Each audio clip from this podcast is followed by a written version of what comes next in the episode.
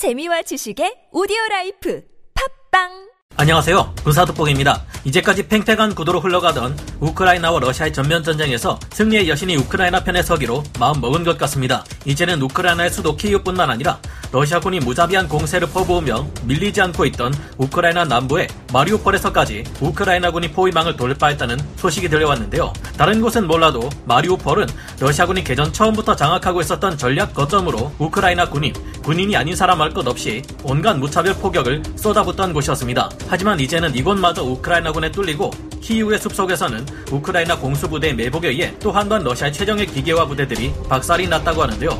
이 같은 패전 소식이 계속해서 들려오자 러시아에서도 태도가 달라지기 시작했다고 합니다. 최근 러시아가 우크라이나와 협상에서 한 발 양보하고 우크라이나와의 나토 가입을 막지 않을 듯한 움직임이 포착되었는데요.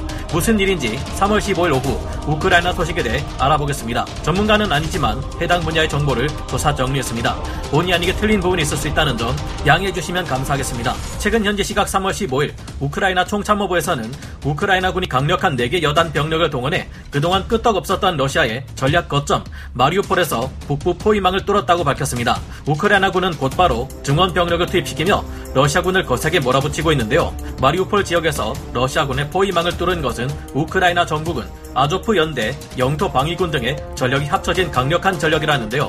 그동안 마리우폴 시내에 있었던 러시아군은 제11 공정여단과 제346 해군 육전여단 병력 외에 추가 병력들로 구성된 대대 전술단이 자리 잡고 있었습니다. 이번 우크라이나의 공격으로 드디어 이 러시아군의 포위망이 뚫렸고 마리우폴에 있는 러시아의 병력들은 빠르게 와해되고 있다고 합니다. 이로써 우크라이나 측은 민간인을 대피시킬 수 있게 됨과 동시에 무상병들의 후송 또한 가능해졌는데요.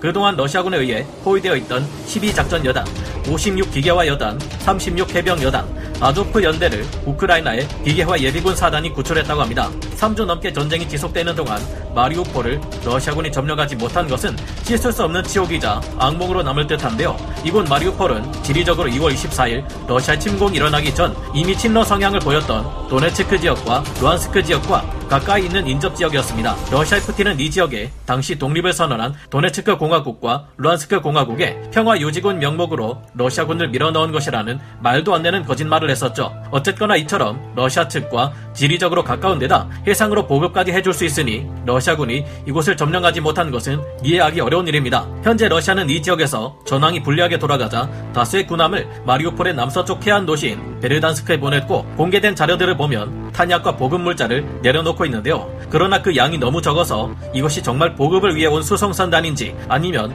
도망치는 러시아군을 구출해 탈출시키기 위한 구조선단인지 헷갈릴 판입니다. 여기에 이어 키우에서 전력을 회복하려던 러시아군도 또 한 번 우크라이나군에게 크게 한 방 먹었다고 하는데요. 며칠 전 우크라이나군의 역공의 포위망이 뚫려 고립대 위기에 처한 키우 서북부의 이르핀 전선을 증원하기 위해 남아하던 러시아군의 최정예 37 독립 차량과 소총 여단이 매복한 우크라이나군의 경보병들에게 괴멸당했다 고 합니다. 우크라이나 공수군 제25여단 병력은 T-72B3 전차와 MT-LV 장갑차 등으로 이뤄진 기갑부대로 시급히 남아하던 러시아군에게 대전차 미사일 공격을 퍼부었다고 하는데요. 이번에도 역시나 최전방의 차량과 최후방의 러시아군 차량을 공격해 그들을 가둬놓고 집중 공격을 퍼부었고 러시아군은 이에 제대로 대응하지 못했다고 합니다. 공포에 질린 나머지 러시아 전차 부대는 나머지 빽빽한 살림으로 도망치는 탓에 오히려 함정에 빠진 꼴이 되고 말았다고 합니다. 그리고 드디어 이 전쟁이 여기서 끝날지도 모르겠다는 조짐이 보이기 시작했습니다. 현지 시각으로 3월 14일 우크라이나의 젤렌스키 대통령이 협상 현황을 발표했는데요. 젤렌스키 우크라이나 대통령은 3월 14일